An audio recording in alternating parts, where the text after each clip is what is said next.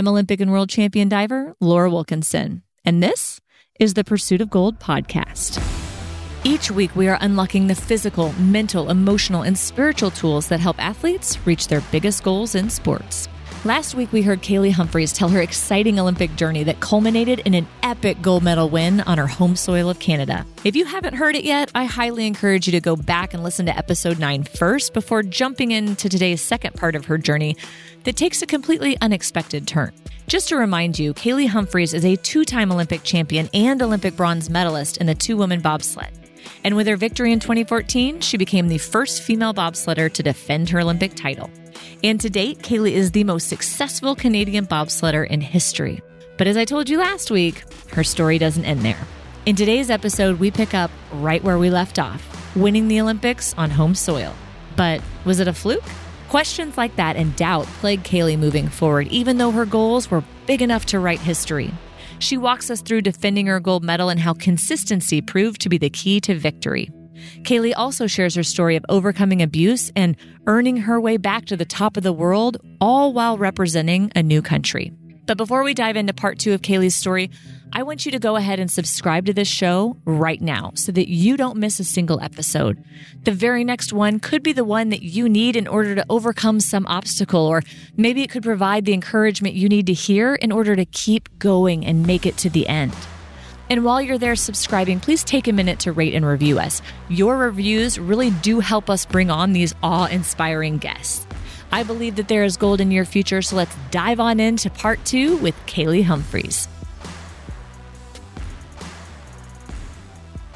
Well, what was the difference? Because you did keep going, and 2014 was also epic. So, what is the difference for you between 2010 and 2014? very different. Um, and I get this question a lot where people are like, what's your favorite medal? And you're like, that's like trying to pick your favorite kid. Like you can't, like it just doesn't happen. And you're like, I, I can't, like, even if I wanted to say something, you just, you can't. Like Vancouver will be special for what Vancouver is. The lessons I learned in 06, even though I didn't get to actually compete, it's still a special Olympics. 2014. So that next four years, I knew right away after 2010 I was going to go for the next four years. Um, but that next four years, there was a lot of stress, a lot of pressure and expectation, a little bit from other people. Most of it was me making it up in my head, but I definitely, I had made it. I was Olympic champion. I'm the best in the world. To then the very next year coming fifth at world championships and getting slapped in the face. And my ego was like, okay, maybe you need to take a minute. You're not fully there yet. And it, it was okay. I needed it, but it definitely, I felt a lot more pressure, a lot more stress. There was more responsibility. I would go to like the Canadian Olympic Committee would have events that they would put on. And they're like, Kaillie, you've been there. You've done it. You've now won a medal. You know what it's like to be a leader in the team. And I'm like, I still feel like an amateur. Like, I don't know if I'm ready for all this responsibility that comes. You've made it. You've succeeded. What's that like? And you're like, I can tell you what it's like, but please don't look at me like I'm, you know, some extreme goat of whoever that's done this right. and has what you want because I feel like a rookie just as much now as I did, you know, four months ago before I won this medal. Like not much time has passed between me winning and not winning where all of a sudden there's more expectations and I, and I felt that. And so I really had to lean on my coaching staff. I had to lean on other athletes that were still in the program that had been in that position for longer.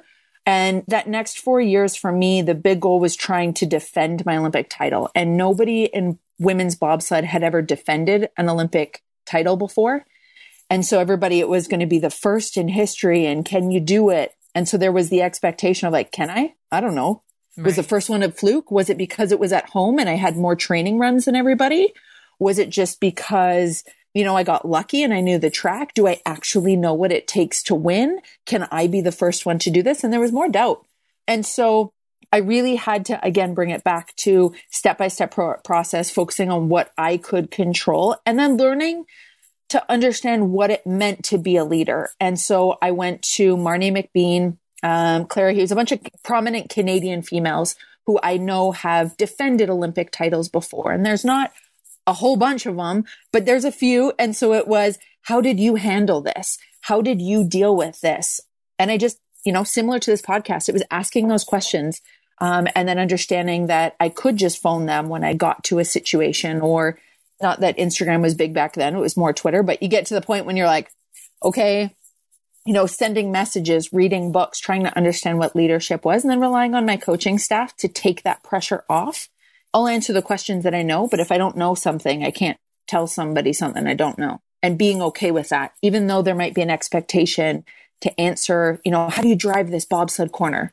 Yeah. What's the best, what's the perfect line? And you're like, here's what I do, you know? Yeah. And so I'll tell you what I do, but I can't guarantee you that's going to win you the race. Right. It works for me. I don't know for you. And I had to be okay with not having all those answers. And I had to learn how to be a leader and answer the questions that I felt comfortable doing and wanting to inspire and help that next generation of Olympian, but then trying not to feel the pressure and stress of doing it. And it took a bit of time. I would say it took the full four years. And then we got to Sochi in 2014, 14 year, 14, four years later. And, um, for me, I was like, well, all I know how to do is go back to a similar principle of what I did in 2010, which was focus on my performance. I wasn't going to look at the times um, when I got to the bottom of the track. I was going to make the best decisions that I knew how to make and then just be very, very present in the moment when I'm pushing the sled, when I'm driving it down, even when I'm at the village, um, making sure I'm present in the moment and not letting things overwhelm or really stress on anything. I think the good part about Sochi and what I was able to do mentally for me was say, well, I already have an Olympic gold medal. So if this doesn't work, and it was kind of the opposite of 2010, where in 2010 I was like, well, I'm going to 2014 if this doesn't work. Where in 2014 I was able to go back and go, okay, I have my medal. I've achieved my dream. If nothing works, you know what? You've done it once. Good job. At the same point, I really, really wanted to defend the title. I wanted to be the first pilot to do it. And I knew I had the ability and the skill to do it. And so I didn't want to be a statistic. I didn't want to be another person of no one's done it. So chances are you won't do it either. Okay. Again, history is not written. There's nothing that says it can't be me that is the person that does it. And so trying to focus on the positives, I just, I went out and pushed the sled as hard as I could. 2014 was different in the sense of I was sitting in second place after day one. Each run, I was second. I won that race finishing second in all four heats. Wow. And so it was a very different race.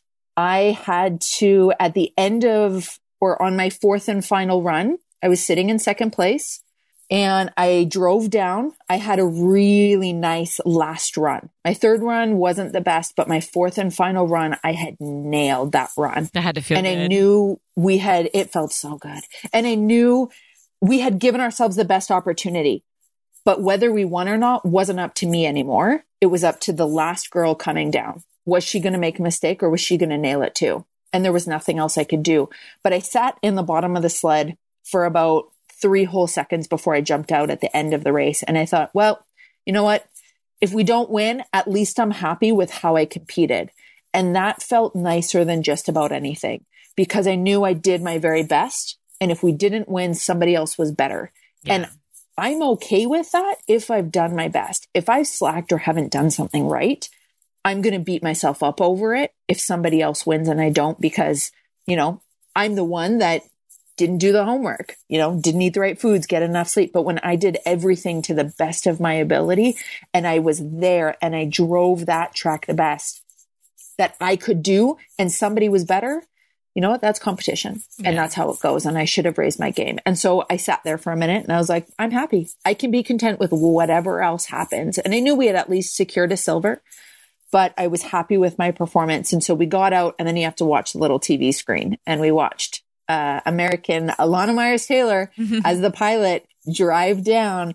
And um, I, she's, let me start by saying Elana is one of my best friends. She's my biggest competitor. And there are days when I wish she sucked more than she does. At the end of the day, she pushes me to be better and she's an insane athlete and I adore her as a person. And so her and I have become really, really great friends. We actually have shared the podium all three times 2010, 2014, and 2018. That's so cool. And so I watched in 2014 and she would have said the same thing. And I know she has. We've each won world championships by a hundredth of a second over the other. And each time you watch it and you're like, make a mistake, make a mistake. and that was all I could think the whole way down. I was like, hit a wall, do something, not anything bad or dangerous, but just like, you know, go a little, a little sideways, slow down a little bit. And, um, she did. She made a couple mistakes. And it wasn't till about halfway down the track that I saw that time go from in the green, which means she's ahead, to all of a sudden it's like the time's getting closer and closer to ours. And then there's about three corners left and she's tied but now she's on a downhill trajectory.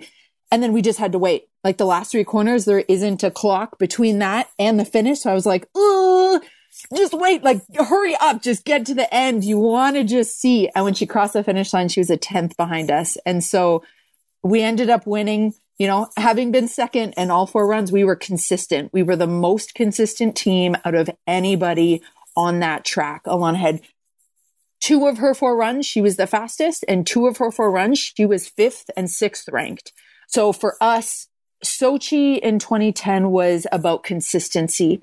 I knew what I was doing. I was able to repeat it and replicate it time and time and time again. And it might not have been the fastest, but it was pretty freaking close to perfect. and I could do it every single time. And so that's what won us, you know, the, the second gold medal in 2014 and being able to defend. And it was a huge relief for me personally, more than it wasn't a surprise anymore. Vancouver was like, we did it. We actually did it. Whereas in Sochi, it was a huge relief of we did it and I knew we could do it. And it wasn't a fluke. This one wasn't a fluke. The first one wasn't a fluke. What I've learned, I have learned and I have practiced and I have visualized and I have dedicated and so have my friends and my family and my coaches and what we know we really know. And it cemented more of that leadership position on okay i am actually the athlete that i portray. I'm not winging it. I'm not faking it. I know how to be the best bobsledder for me. I know my abilities my strengths my weaknesses. I can challenge and push myself. And it was that um, reassurance in myself and my ability that i am most proud of and that 2014 taught me more than anything. Well, so that, okay, epic. I mean, you are, I think, the first person in history, right, to win back to back golds. Correct. Is like, wow, that's so cool. And now you're still going. Like, so what made you after that want to keep going? For me, it was the ability to, could I be the only person in history, not female, but the only bobsledder in history to defend an Olympic title three in a row? And nobody in the sport had done it, male or female. And so that challenge motivated me to keep going. I also didn't feel like I was done, even though I had, you know, achieved what I set out to achieve. I knew there was more I could give to the sport and there was more that I wanted to draw out of myself in lessons and experiences. Um, I loved what I was doing and I wanted to push and see how far I could go as an athlete. And so that's what led me into the next quad of 2014 to 18. Yeah, again, it was a very different quad. It was a very different next four years. I was more confident in my leadership title and ability. I knew who I was. I, you know, still faced many challenges, still faced many ups and downs. For me, the biggest or the the hardest point between or for that next quad, that next four years, um, I went through multiple different teammates. So we had some girls that were brand new coming into the sport. And I really had to try and teach and educate people that had never been on, a national team before, that were young, that didn't have, you know, really much success in any sport. And it reminded me back to when I was 18, 19, 20, first getting in. And then trying to, you know, how do you max match two teammates? One brand new into the sport, has no idea and has never, you know, competed at a high level with somebody who has achieved, you know, more than any other pilot in, you know, Olympic history for females had achieved. And so it, it was a balance and an interesting um, way to face that next four years. It was a, a shift and a regeneration. And so for me, it was about having fun. It was learning, teaching, accepting that leadership position and really trying to build that next generation. And I was happy with it. I was happy with that role. And again, it was a, a different challenge. And so, yeah, it was, it was a fun time. Went into 2018, continuing to do the sport and learn and grow. And I had met my now husband during that four years. Aww. So he actually had done bobsled back in 2009 for one year with Team USA. Uh, I didn't know him at the time, but when he contacted me, it was in 2016. And the fact that we had mutual friends in common and that he had done bobsled and he was proud and supportive of me as an athlete allowed that communication piece to come together. And I had bigger goals in the 14 to 18 year and that four year chunk. So part of, you know, giving back to that next generation was helping to improve the conditions and bring more uh, equality and equity to women's bobsled. So men in our sport have two events that they race at the Olympics with, two men and four men, and women only have one. We only have two men. And I've always thought that that was wrong. and it never felt right. And I always got mad because I'm like, why do they get to race twice and we only get to race once? like they get double the chances on everything. Plus there's more participation. So men get 120 competitors at an Olympics in bobsled and at 40. So big difference in participation as well. And so I would ask and ask and ask the question of like, I want to do four man. I want to better myself and my skill. And I feel like four man would do that. Why don't women have four man? And I would get told women aren't good enough drivers. You're not strong enough. You're not tough enough. You're not fast enough. You can't handle the sled. Driving a four man sled is like driving a truck versus a car. You're still driving. The skills are still the same gas pedal, brake pedal, driving, handling, windshield wipers, it's all the same. But the weight balance is different. Driving a bigger vehicle feels different on your body and handling the wheel than a little sports car but the skills are still the same. And I, I used to get very mad because I felt like, and I know there's tons of women out there that, you know, have been overlooked or second guessed based on gender. And I felt like I was always being tested.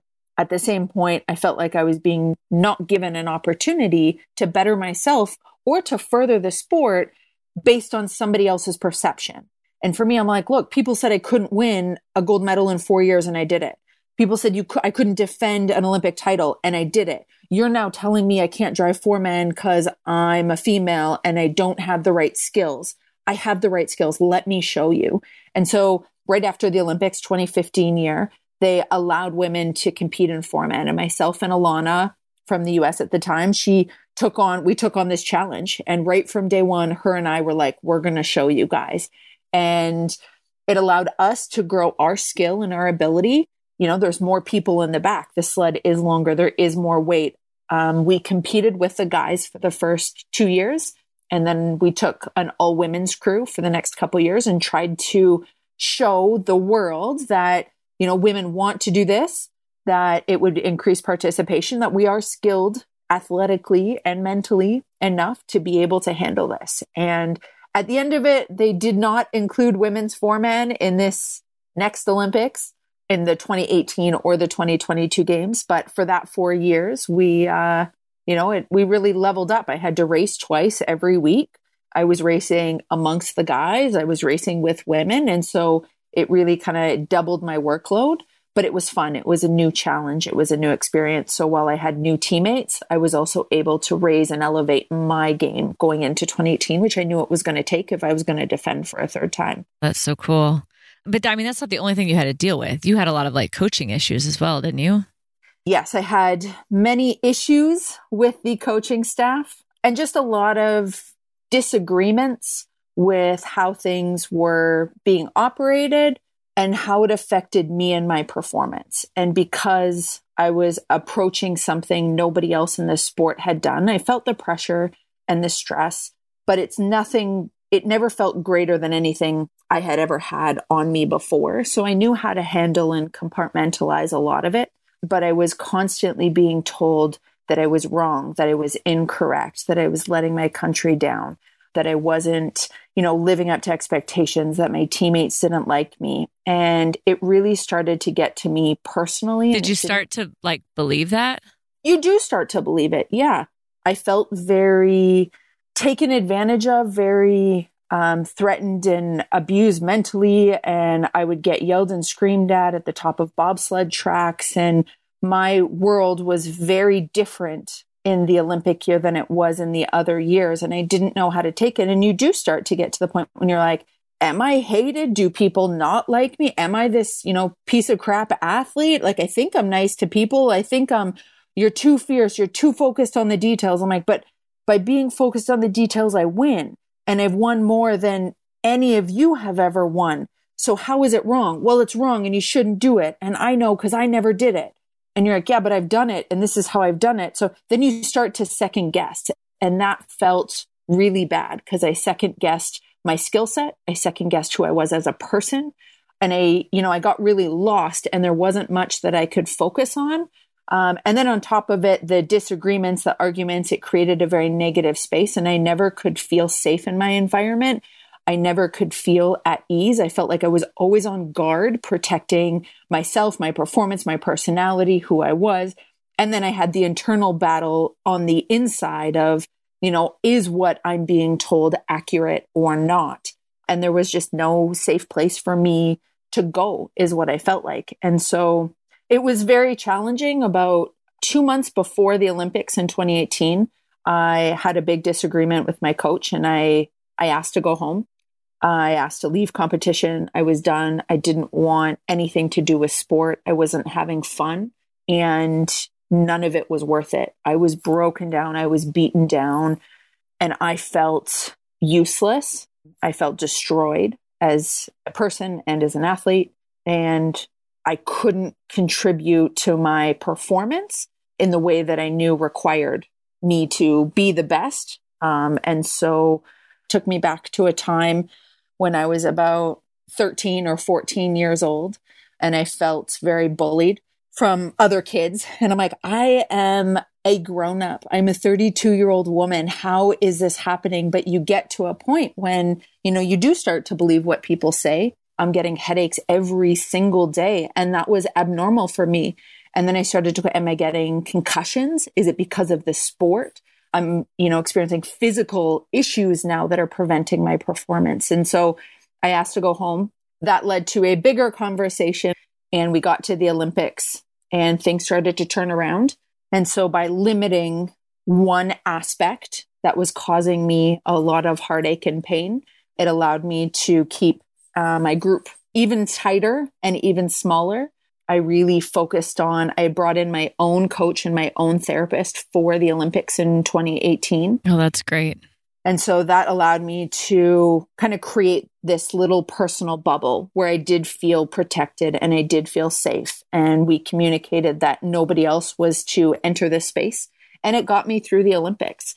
And 2018 was a success all on its own. I didn't win. I ended up coming third with a teammate that supported me as a person, as a friend, and as a teammate, which I am forever grateful for. She had to work so hard as an athlete to come from the Summer Olympic world in one year into learn everything about bobsleigh and try and be the world's best in one year. Wow. In one year. And so I was giving as much as I could to her but yet she was supporting me in a way that nobody else could. And so we really did build this friendship and this bond that couldn't have happened in any other capacity. And so I'm forever grateful for her for that. And so overall, it um, it ended up turning out well. I was happy with the end result, although it wasn't what I wanted. Obviously, I wanted gold, and I had worked hard to get there. Again, I got out of the sled at the bottom, going, I did everything the best that I could and it might not have been perfect and the buildup might have had some challenges. They were challenges that I faced to the best of my ability and I handled them with as much grace as I possibly could. And you know that this is the best that I could do and people were better. Yeah, I'm still very proud of 2018 and I'm stronger now as an athlete, as a female and as a human because of going through what I went through. I am more confident, but it definitely took an even worse turn following the games. Um, what happened? After the Olympics, then I filed an abuse and harassment claim. That has to be hard. I mean, I know oh, to experience it, but then to stand up and yeah. actually do that has got to be so hard. I've always advocated for bullying in general. I was bullied when I was young, and I don't believe that there should, it shouldn't occur in sport. There's no need for it. I don't care how intense competition is. I am best friends with one of my biggest competitors. There is no need for people to look down on another based on hair color, race, gender. It doesn't matter what it is. Simply because you don't like them, okay, then don't talk to them.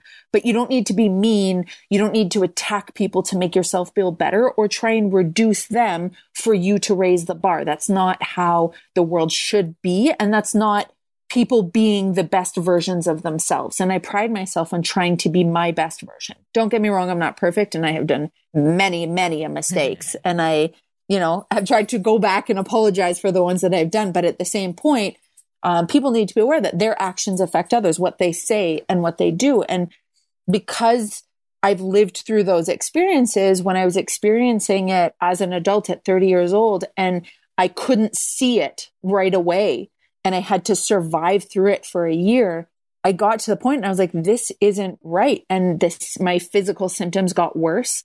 You know, I was getting rashes and hives all over my body and I was experiencing a lot of issues post sport. I went through about seven months of a severe depression and it wasn't a normal post Olympic depression yeah. that most athletes get where for a month or two, you're like, oh, something's not right. And you're tired and you don't want to do anything and you become super lazy. And I had had that before. Post Olympic blues. The yep. post Olympic yep. blues. It's a real thing. It and I have thing. experienced it. And I was like, okay, I, I know what this is. And so I gave myself those two months and it didn't get better and it kept getting worse. And I was getting more physical issues, which I had never had. And I was like, something's not right here.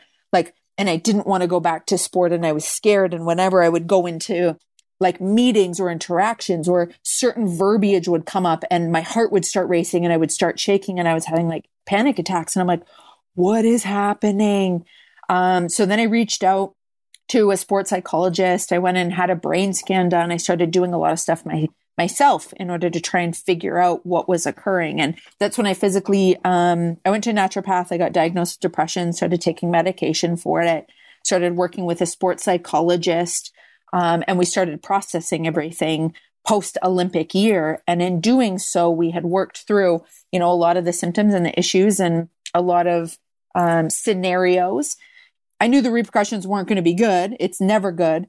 But at the same point, I also couldn't live my life in fear. And I know there's tons of athletes, and I watched many athletes not say stuff out of fear of retribution. Right. I've they're afraid they're going to get taken off a team or they're not going to be allowed to continue to compete. That's that's why I say it's, it's, hard to call call out the people in authority because they have the final so say. And what if people don't believe you over them? Yeah, that's tough. A hundred percent because your funding will get taken away, your stipend or your right. carding, your you know Sponsors you won't get put on a you. team. Yeah. Sponsors will drop you. You'll get you know your teammates will get pitted against you. The coach will threaten them coach's discretion ultimately chooses the team, you know, you won't get therapy, you won't get funding, you won't get what it is you need to be the best. You'll get last pick and equipment. And it's all stuff I've seen other athletes get, you know, handed to them. I've seen other athletes threatened. I've been threatened with it before. So I needed to be able to be me in a safe environment to move forward. And I needed to make a claim in order to do that. So, yeah, what happened from that point? Uh, then everything you could expect happened that every athlete gets threatened with. My funding got taken away two months later. All my support got taken away. Basically, I ceased to exist in the sporting world of Canada and bobsled. And as a three time Olympic medalist, having been in the sport for 15 years, it was hard trying to figure out how the system can let, you know, certain athletes fall through the cracks. How can carding get taken away? How can, you know, therapy get restricted? What rights do I have as an athlete? What rights does the federation have? What's the process for an athlete to go, you know, through this? What happens? And in bobsled, if you sit out for longer than two years, then you basically have to start again. So if you don't do the sport for two years, then you lose not only your world ranking, but you lose the ability to compete at the World Cup or the top level because the Federation is not eager to finish an investigation that could potentially hold them accountable. Right.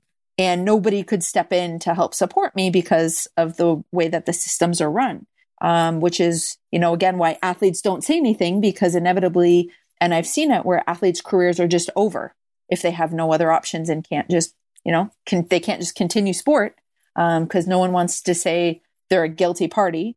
But I sat out for a year. There wasn't much happening. And I knew if I sat out for a second season, then I was going to have to start again. And that was not something I wanted to do. It was not something I knew I wouldn't be able to, to do that. And it would have been even further demoralizing to me to then have to prove I can drive a bobsled. Well, and, and I don't know what the like lifespan of a bobsledder is, but you're in your 30s too. Like as you, but I'm in my 30s. I'm 34. so much time left. You know, I don't know. I don't know what that looks like, but yeah, I would imagine 100%. time is always running out. you know, time's always running out, and it's not that I don't. It's not that I don't necessarily want to start again or that I deserve to start again, but it felt so unnecessary. As an athlete, all I tried to do was say, I feel unsafe in my environment. I just need some changes in order to move forward. Or is there, you know, what needs to happen in this process? I feel unsafe. You know, athletes are very vulnerable to their coaching staff, to the leadership, to the environment that they're in. Your hopes and goals and dreams, everything you work for is headed towards a specific goal. And that can be manipulated very easily. You know, when an athlete is solidly focused on being the best at a specific date, and when other people have control over that outcome and what happens in that journey, you're susceptible to a lot of issues that come up. And I was like, I'm just going to do the same thing here. So I asked to be released from my federation and I just wanted the ability to go compete for somewhere else if I wanted to continue to compete. I wasn't sure what I wanted to do 100%, but I knew I wasn't going to be safe where I was and I needed to walk away. And if that meant retirement, that would be on my terms. If it didn't, but it also didn't feel right just to leave and then have that be the end of my story either. And so that's when um, I reached out to Team USA. My husband is from the States. I've lived in Carlsbad, California for the last four years. I thought, well, all I can do is ask. So I phoned Team USA and I said, Hey, are you guys looking for another bobsled pilot? I reached out to like Elana Meyers Taylor, one of the other athletes. And I said, you know, what are your thoughts on this? Because I didn't want to come in and exert my power be like, I'm here. You know, I wanted to make sure that the teammates that were there that had put in the time and effort on Team USA were accepting and that they were okay with it.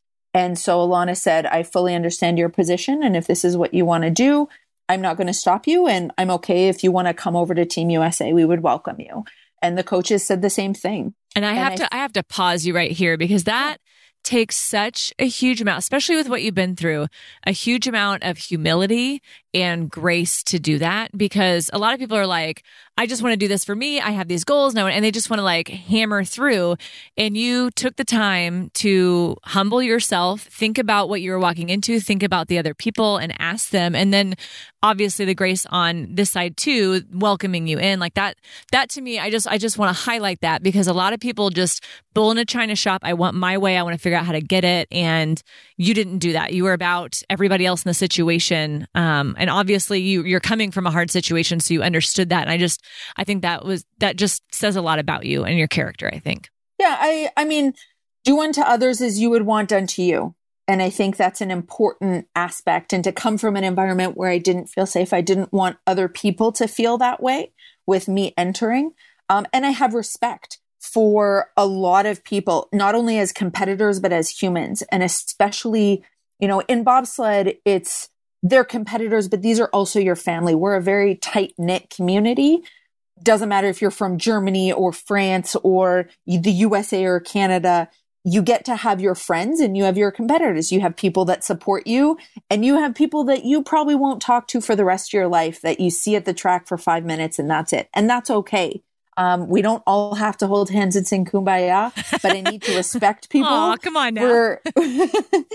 I would like to believe that that's possible, but sometimes it's okay. If you don't mesh, you don't have to be liked by everybody, but be who you are and respect other people for the fact that they're who they are. And, you know, that's their truth and that's okay too. And so, you know, it was important for me to know that I was walking into a situation where respect and teamwork was valued, where I could feel safe, but also where they felt safe and that, you know, we could communicate and that um, it was the right thing for everybody. And so, yeah, we all agreed in the fact that, you know, the coaches were very accepting. We'd love to have you. Um, they were hard on me and not in the not harder than anybody else, but I, I wasn't given anything. I had to go out and buy my own bobsled. You know, that was seventy thousand dollars. I had to, yeah. um, I had to put my money where my mouth was. I wasn't just given the number one spot. I had to earn it. I had to do team trials. Even the first World Cup, I wasn't ranked number one. I had to go in and earn every step, just like any other American athlete would have to do. And I was okay with that. And that's what was required of the team. So I also had to accept it.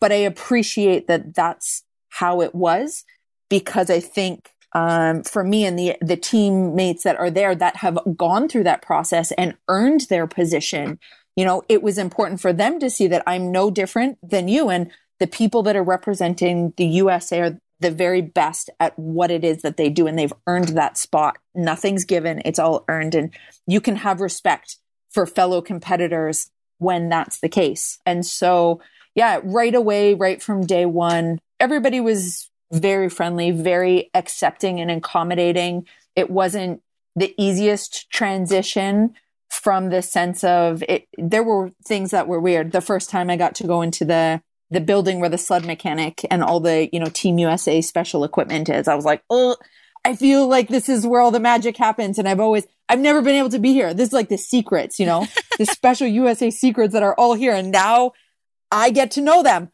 like, oh, what's happening? So part of it was like Christmas and part of it was like, am I supposed to be there? Oh yeah, I'm allowed to be in here. so the first time I got to do things, you know, a part of Team USA, the first time I got to sing, you know, the Star Spangled Banner and the national anthem, the best part about that was I wasn't doing it alone. And Lauren Gibbs was standing right beside me and she was singing louder and she was more happy to sing with me than, you know, anybody else in the entire world. And I felt that love and that appreciation there. And she knew the entire story of what I've gone through.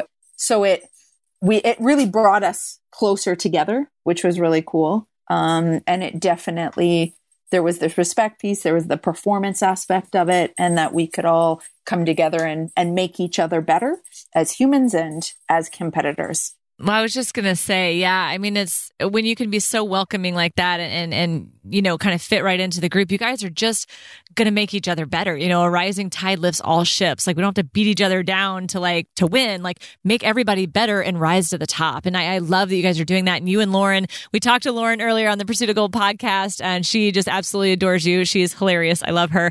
Um, and I love that you guys paired up together, won the 2020 World Championships this year. That's awesome. And I just, what, what what does it look like going forward for you for the next couple years?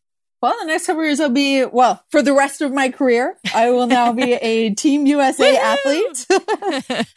um, so yeah, I'll be competing with Team USA moving forward. We have World Championships in 2021 coming up on home soil in Lake Placid, New York. Nice. So I'm really excited for that because that's where I learned how to drive a bobsled.